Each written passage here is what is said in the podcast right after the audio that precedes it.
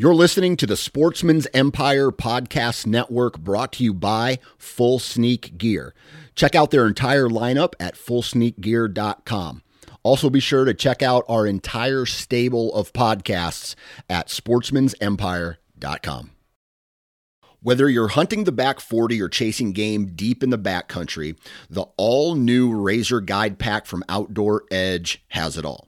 Coming in at only 12 ounces and in a premium wax canvas roll pack for compact storage and travel, the Razor Guide Pack is 7 blades in total, including a 5-inch replaceable blade folding knife, a 3-inch replaceable blade caping knife, and the flip and zip saw for wood or bone.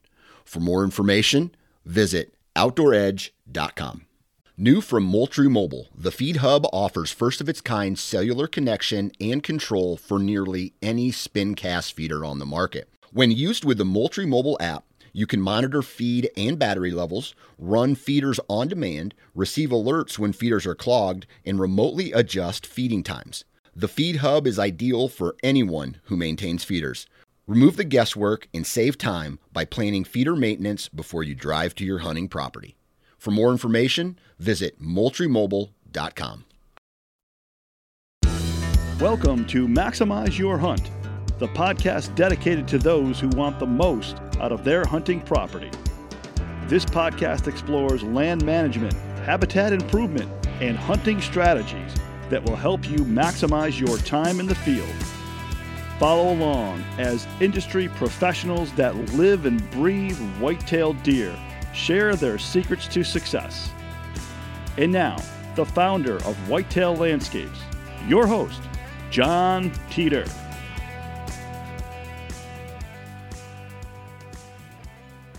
Hi, I'm John Teeter, Whitetail Landscapes. This is Maximize Your Hunt. Welcome back. Hopefully everybody's doing well.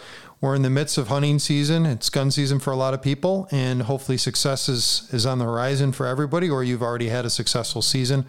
I'm doing well. This is going to be a busy week for me. A lot of client consulting discussions and opportunities that I'm working through for 2024. Most of my clients are in 2024 now, so if you are contacting me, just have awareness of that. Eventually, there's going to be a wait list, and I hopefully everyone can deal with that, because I can only take on so many clients on an annual basis. But we're going to get back with a buddy of mine. Anthony Barnum's been on this podcast before. He's a gear guru in my mind, but we're going to talk about his hunting season, and then we're going to hit on some of the highlights and things that he focused on. Anthony's a very analytical person. He's an engineer by trade. Anthony also has some status updates. Now, if you remember, he talked about his property and was going through the logging process. And I think it's important to hit on, his strategy around that particular property and what he expected out of it, and then how that shifted throughout the season. So, you can log a property right up to hunting season or even during hunting season and find success. And so we'll hear a little bit more about that and his perspective on things. Anthony, are you online? Yeah, John, I'm here. Can you hear me okay? Great, man. Welcome back. How you doing? What's going on in your world?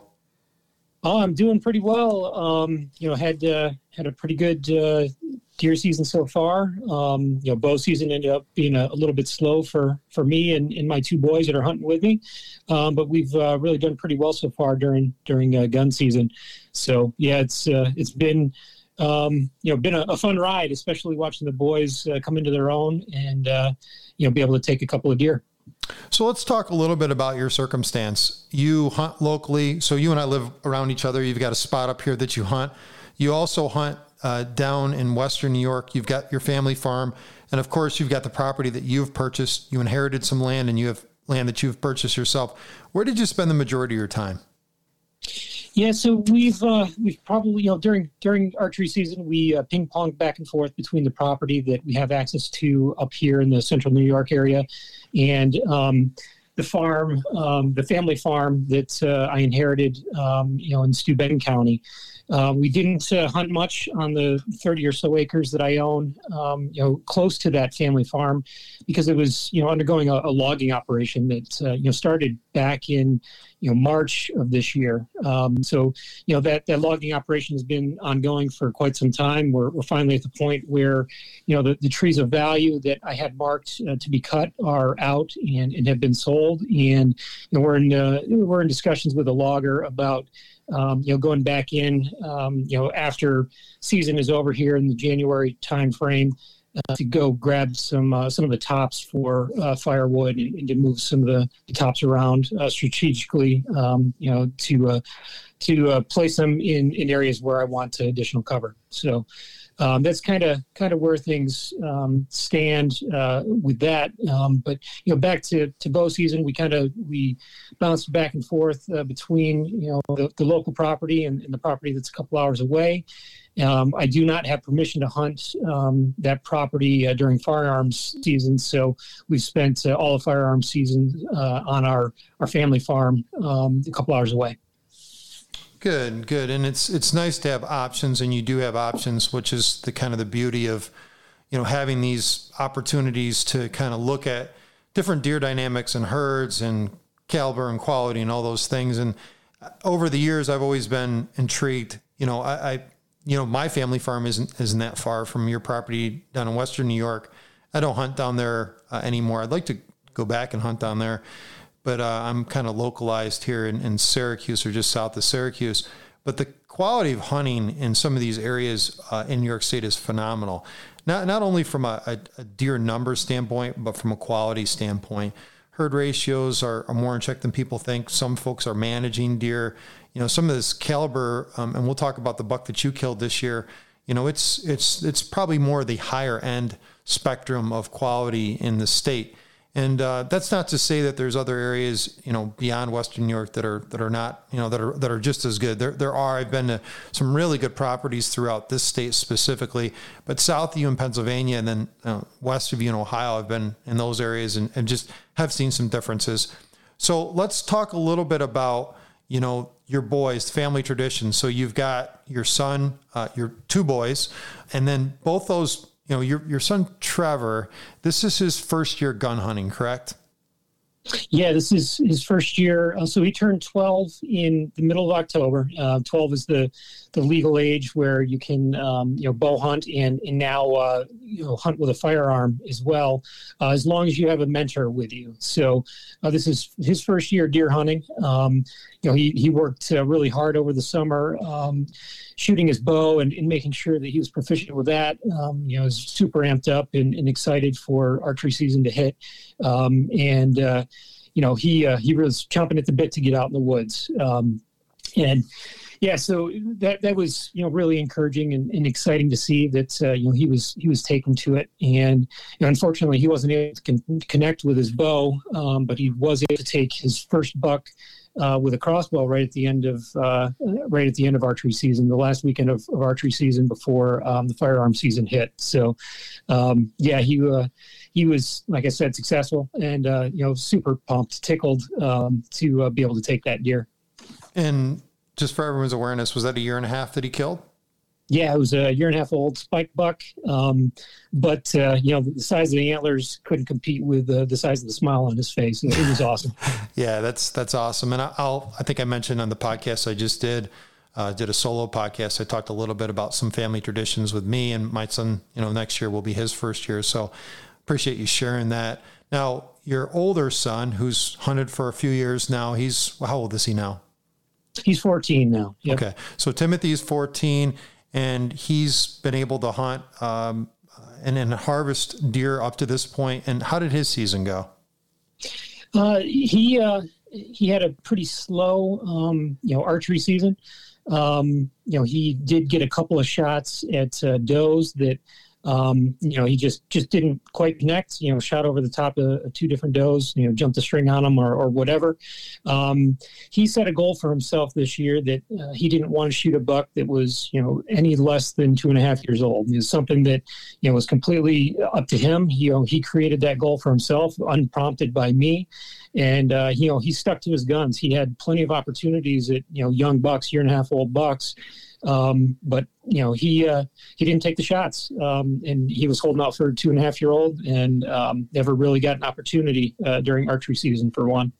So this is how I'll define you as an individual, and I'll take this. Don't take this wrong or bad.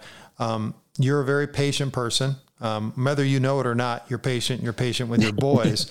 You're also considerate of the options that you have on the table. And again, being very analytical, you tend to dig deeply into topics. And here's what I wonder him having that perspective. He wanted to improve his experience, and his experience being able to harvest, his harvest experience, harvesting an older animal. It's interesting that he was able to find that on his own. What do you think pushed him to that point? What do you think? Was it behavior? What's happening at home?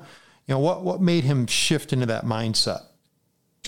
Yeah, I can't help but, thinking that my perspective on things influenced him. He knows that I'm targeting older deer, 3.5 or even 4.5 and older. So I think that certainly rubbed off on him. That being said, he was able to take his first bucks, one with archery equipment and one with a gun in the 2021 season. Both of those were 1.5 year old bucks, and he was completely happy, very very happy with those deer. But he's also very driven himself. He's a super smart kid, and likes to challenge himself. And, so I think the combination of having taken a couple of young bucks already, the influence that, that I have on him, whether it's intentional or not, plus his drive, to improve himself and to succeed, really, really played a role in that, I think. Yeah, it's interesting to figure out how children collectively, garnish or figure out these opinions or form these opinions based upon their environment, or in some cases, and like you and I, we have both evolved. My father didn't push large quality deer until I started pushing large quality deer, and he saw the benefits, and that played right into his idea of being patient and perseverance. So I want to flip the topic on you. You shot a buck in the 140s this year. Okay, so everyone's listening to me, rant and rave about caliber quality, antler quality, those type of things. This is a top-end deer, period. No question about it. One of the best deer that you've had on the farm this year. Yep. I don't know if you have any history with him, but let's go through the hunting season and how you killed this deer, collecting data. And then I want to go back and I want to talk a little bit about, your other property where you've done the work, what observations you've had, and what your plan going forward is. But let's dig into this deer. Do we name this deer? Does he have a name? Yeah, so it's funny. I always consult with my kids. I've got 4 kids, the two older boys that we've already talked about. Then I've got a younger boy who's 10 years old, and my daughter's my youngest, and she's 8. So when I get, a picture of a good deer on camera, I usually will consult with them to, kind of figure out a name for the deer so we know who we're talking about when we are discussing the deer. And, so we were looking at these pictures of this particular deer. I think the first one that I had of him this year was in early September. And my daughter came up with the name Turner for him, because if you look at his picture, the tops of his tines all turn in toward the center. I thought that was kind of a clever name for him. So Turner was the name that stuck. I like it. So yeah, kids are funny. My kids named one of my target deer Blue, and I don't know where that came from. I think my daughter was coloring, and she goes, "We'll call him Blue." So whatever shape, way, or form, meaningful or not, that's funny. All right. So this deer, have you had history with him in the year prior to that? Because deer sometimes come and go. Yeah. So the deer that I shot this year, I only had on trail camera maybe 2 or 3 times last year. Never saw him in the flesh. Like I said, only had a couple of pictures of him all at night. Last year in 2021, the first picture that I got of him, his body just looked huge. I was thinking, oh man, that's got to be at least a 4-year-old deer. Then I had one picture later on in the season, you know, after the rut, you know, post-rut time frame where they're really focusing on food, and his body looked, you know, substantially smaller. And I don't know if the first picture, you know, really was not, you know, wholly accurate, you know, just didn't look like how he actually looked, made him look bigger, sure. Or if he was completely run down after the rut, and, you know, his body just looked substantially smaller afterward. But I knew he was a good deer. He was a mainframe 8-point. I didn't see any stickers or kickers or anything on him last year. But only had those three pictures, and like I said, and no real history with him other than those pictures. Never actually saw him. How did that data? So did any of that information, other than the deer survived, relate to your hunting opportunities this year? Were there annual trends or bits of data, timeline, or anything like that that worked into your success this year? Yeah. So how it worked out? I only ever had that deer on one camera, which was, you know, very much on the western edge of the property that I'm able to hunt, you know, our family farm. So what that told me to do was basically get more cameras out in that area and see if I could figure out how he's using the area and, you know, get more data, more intel on him. And so I deployed two more cameras around that same area, and actually ended up getting him much more frequently on one of those two new camera locations than what I had the previous year. So that's really how it helped me out in gathering information and intel to help me kill the deer. Yeah, and so that everyone who follows this podcast listens to Steve Shirk, the clustering of cameras example. That's exactly what he does. And that's perceptually, you know, how he breaks a deer down, understanding why and where they're using an area, and then puts a timeline together. So, you know, credit to you, Anthony, for, you know, putting more information and gaining intel in order to kind of facilitate, you know, thinking through his potential demise at this point. So let's roll into the kill. Like, what's the history? What happened? Let's get into the punch here. Yeah, so I tried, you know, real hard to catch up with that deer during archery season. Actually had him on camera, you know, midday tending a doe, and you know, throughout, you know, this really kind of thicker area where I had most of my pictures of him. You know, I got pretty aggressive, or what I thought was pretty aggressive. Took my saddle and platform setup and got within, you know, 125, 150 yards of where I knew that deer was. He was actually bedded down in front of one of my cameras, you know, on, you know, right before I went and, you know, made that setup, that play to go get him. And, you know, continuing to get pictures throughout the day. He was in there moving around, you know, like I said, tending this doe, and those deer were all over the place in there. And I just never laid eyes on them. They never got out into the open where I could actually see them. My hope was, you know, in making that play, that the doe would, you know, come out and be looking for a bite to eat. And there was a clover field. You know, I was between them and a clover field where she may decide that she wanted to go get a bite to eat. And it just never really worked out that way. They stayed right in there, and never got a look at him. I ended up having some more pictures of him after that. And one of the pictures kind of tipped me off to where he might be bedding during the day.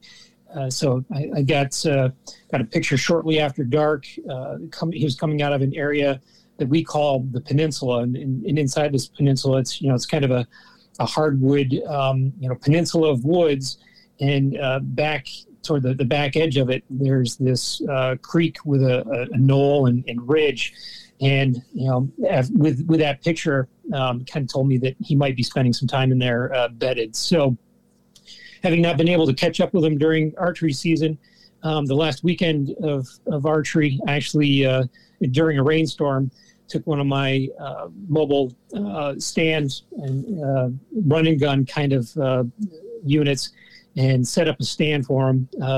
The intent of going in there and trying to get on him during the opening weekend of firearm season, you know, right on this draw, this creek and ridge system. And you know, so I hung the stand, got it set up and, you know, ready to go for the opener. Now, you know, in New York with youth hunters, they do need a mentor. I mentioned that earlier. And on the gun opener, I had my son, my second boy, Trevor, with me. And so he was able to use the stand that I set up back in that draw. And I actually climbed up above him with my saddle and platform. You know, so we were together. For those who hunt in New York and were out there for the opener, at least in Western New York, you know, a good portion of the state got quite a bit of snow, especially in the Buffalo area. We only had a few inches of snow where I hunt in Steuben County, but the weather was pretty brutal. You know, it was about 20 degrees, which, you know, in and of itself isn't horrible, but, you know, we had winds, sustained winds of 15 miles an hour or more with gusts, you know, pushing 30 or maybe even 40 at times. So it was pretty difficult to sit there all day. And, you know, around 9 o'clock in the morning, my son needed to get down out of the stand. He was just too cold. You know, couldn't feel his toes, couldn't feel his fingers. And, you know, I try to give the boys the best gear that I can give them. That way, you know, they're comfortable or as comfortable as possible. And, you know, they stay excited and engaged in the hunt. But, you know, with those temperatures and those winds, he just couldn't hack it. So, fortunately, about an hour before he decided he wanted to get down, my dad had shot a doe, so he needed help, you know, getting that doe out of the woods and dragged down and hung up. So both my boys ended up helping him out with that, and I stayed in the stand. And yeah, you know, so that was at 9 o'clock, like I said, and at 9:30, I had a doe work her way in, and you know, I'm kind of watching her, and I see some movement behind her. Get the binoculars up on that deer, and I could tell almost immediately that it was my target buck, Turner. You know, so Turner has a couple of characteristics that, you know, make it really easy to identify him. You know, I mentioned earlier that all of his tines kind of curve in toward the center. But he also has, you know, what looked like scarring along his backbone on both sides of his back. And that was immediately evident when I pulled up the binoculars, and even through, you know, brush and twigs and branches and stuff that I was looking through. So I knew it was him. And, you know, they came in and got to about 100 yards away, and there wasn't any shot opportunities for me. Too much brush. Couldn't find a hole to shoot through. And he ended up bedding down at about 100 yards with the doe that he was with, bedded down about 50 yards away from him. And they stayed there for the next couple of hours. You know, right around 11:30, the buck got up, Turner got up, and started making his way toward the doe. And, you know, my thought, you know, during this whole time was, you know, maybe the doe would get up and bring him my way. Well, it just didn't work out that way, unfortunately. She decided to get up and as he was approaching her, run the exact wrong direction, like directly away from me onto the neighbor's property. Yikes. Yep. And, you know, the neighbors, they got a pretty large crew. They own a pretty good chunk of land.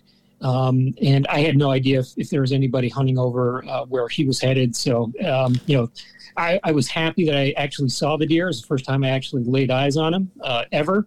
But, you know, I was kind of afraid that he was going over there and yeah, going to get shot. And, you know, fortunately, I didn't hear any shots from over that way, and decided to stick it out. And, you know, over the next couple of hours, you know, bunch of different thoughts running through my mind. You know, is he going to come back out? You know, I'm obviously in an area that he's comfortable with. Maybe the doe will bring him back.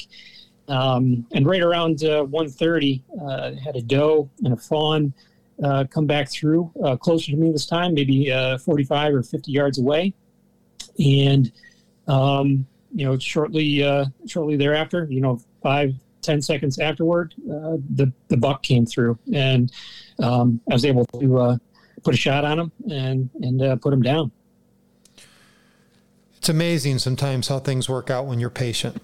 And that's a story of being persistent. I'm interested. You said Trevor, he got out of the stand, so he went a different direction than where the deer probably entered that particular area, correct? I mean, how did he escape out of there without busting him? Yeah, so he ended up, so the deer first came in from the exact opposite direction that Trevor went out on. So that worked out really well. Our access to that area is somewhat intrusive, but the way that we came in is the same way that he went out, and he didn't push anything as far as I could tell. So that worked out pretty well. Yep. Yeah, that's it's funny sometimes. That's just by chance or what have you. But it's funny the way these things work out or meant to be.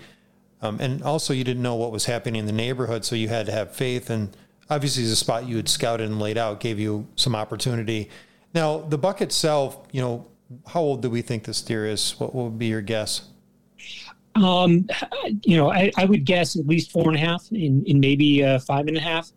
Last year, the 2021 pics that I had of him, I would have guessed that he was 4.5 then, except for after the season, that made me think maybe he was 3.5. So he's anywhere from 4.5 to 5.5, I think. Now, do you plan on sending the incisors in? Are you going to do that? Or are you just going to go with a tooth wear? No, I'm definitely going to send them in. I've got a couple of sets that I've been waiting on to send in, just procrastinating, I guess. So I'm going to send a few different sets in at the same time and see what the results are. Yeah, I understand. I think that's probably worth your while to do that. So it's fun, right? You've got areas that are highly pressured around you. You've got areas that some people are managing for older age class deer. And then you've got your property where it's a little bit of a smorgasbord, right? You're trying to manage, yet you have obviously these young boys, I guess trying to establish themselves as hunters. You've got your family members that spend some time in the woods and are usually pretty successful. And you're able to capitalize. You've been waiting a long time to kill a buck like this. This is probably one of the biggest deer that have been shot on that farm, correct? Oh, absolutely. Yeah. Okay. Without a doubt. Yeah. And you've killed big bucks over the years. Your strategy has changed. I think when we first met, you and I, you were kind of run and gun, doing deer drives. Like the strategy evolved. You've had some consultants out to take a look at your property. You've also, your mindset has shifted a little bit in collaboration with me and things that we've talked about. But you're really, like this year, I would say, and you've killed some great bucks. I mean, there's no doubt you've killed some studs, locally and then down that way.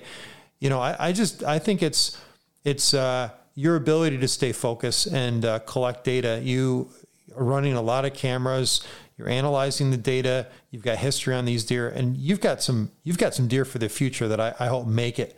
And hopefully one of these next year targets bucks, you may even exceed the score of this particular deer. Not that score matters, but boy, if it was a 5-year-old buck, reaching that potential is really something special in any area, particularly in Western New York or on those farms, knowing what the hunting pressure is like around you. How do you feel about all that? Yeah, absolutely. I mean, I'm definitely fortunate to be able to have a nice place to go to with good potential, and to have some like-minded neighbors that allow those types of deer to be running around. So I'm excited for the future as well. I think I've shared pictures with you of a really nice 10-point that I'm thinking is 3.5 years old right now. I saw that deer last year, 2021, in the flesh as an 8-point. Actually have his shed. In 2021, I thought he was a 3-year-old. Looking at his shed, I'm pretty sure he was a 2-year-old. If he's a 2-year-old in 2021, he's a 3-year-old 10-point in 2022. That deer has some potential, and I've got a ton of pictures of him, lots of data to go from that will hopefully allow me to make a good play on that deer if he makes it into 2023. Yeah, I think that deer will probably, if he does, survive, will maybe exceed this particular deer's score for that matter. So that's a positive, and be interested to follow along and see what happens next year with you. All right, let's rewind the clock, right? Because we talked originally about this property that you had purchased. You had some forest work done.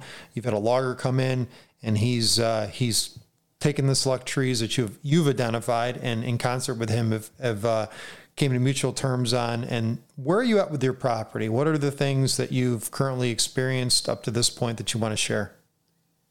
Yeah, so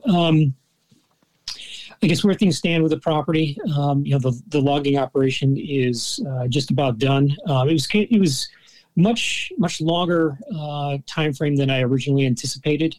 As far as how long it would take. So he got started in March of this year, and finally has everything wrapped up, excluding firewood. I think he wrapped things up toward the end of October. So, much longer time frame than I originally anticipated. I had hoped that he'd be done like in August. That way things could settle down, and the impact to the deer would be minimized.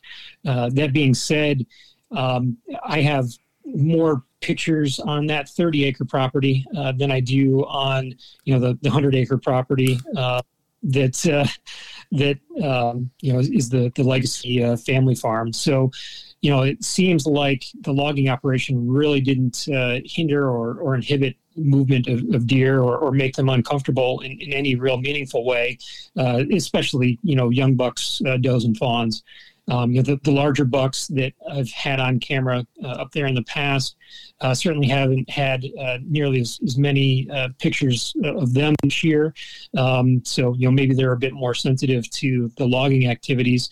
But overall, it really didn't seem to impede the usage of that property by the deer this year.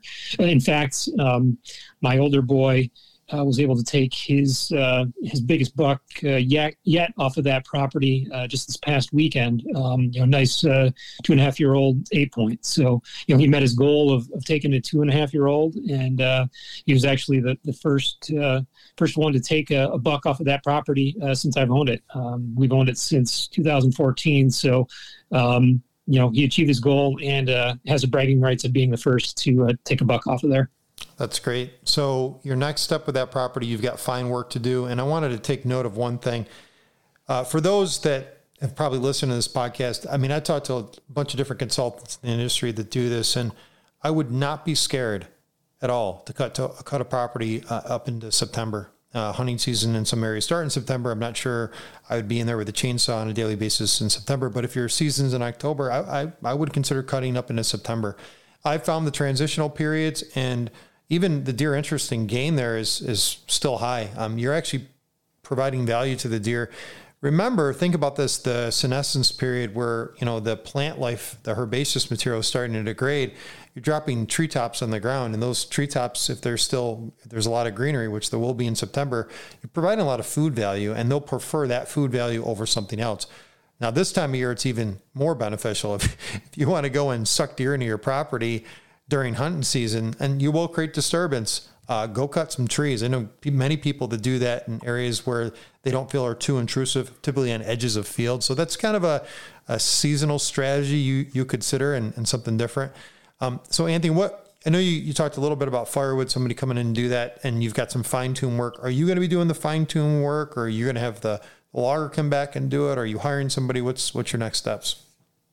Yeah, so the logger will certainly be there to help out with moving some tops around and clearing out some areas if I choose.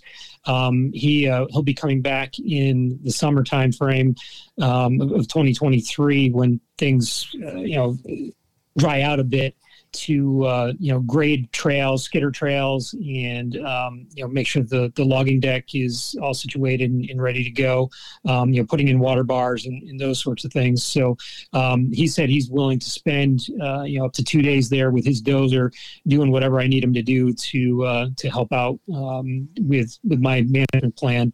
I don't have a fine-tuned plan at this point. you know, other than his equipment and the time that he's offered me, I'll probably be doing the work myself. You know, so I'm kind of in the early stages of, you know, drawing up a plan and, you know, where do I want to put food? How do I want the deer to move through? Where am I going to put bedding in relation to that food to make sure that they're moving the way that I want?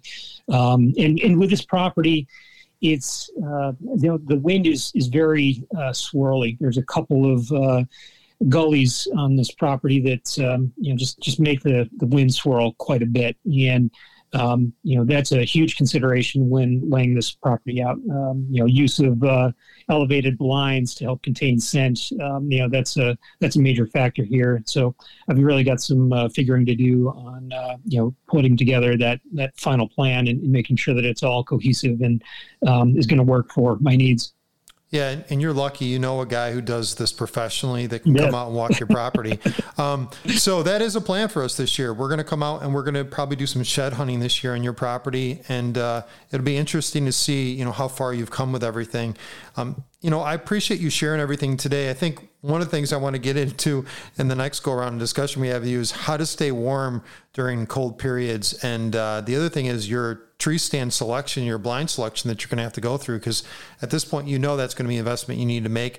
Again, taking money out of logging operation and applying it into some return, that specific opportunity to put box blinds throughout the property, I think will be very advantageous and family oriented and kind of building that tradition of fun. Because I think getting cold sucks. I mean, there's no bones about it, but having something that protects you and then limits like the wind impact that we've talked about before. So I think that'll be critical. So I think we'll end there. We'll follow back up with you, you know, see how things are going. Shed season will probably be our next discussion, and, you know, hopefully I'll have a chance to get out and observe everything you've got going on and probably give you my 2 cents on things. 'Cause you know, I don't shut up. We'll talk a little bit more, and thanks for coming on and sharing the deer. And we'll probably, when we put this up, we'll post the picture of that deer. It's an incredible deer, great Western New York deer. You should be more than proud of yourself. And I'm happy to hear the boys did well. So it's all good. Thanks, John. I appreciate it. All right, man. We'll talk soon. Talk to you again. Bye. Sure.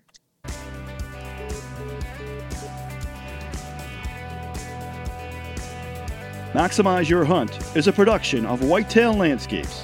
For more information on how John Teeter and his team of experts can help you maximize your hunt, check out whitetaillandscapes.com.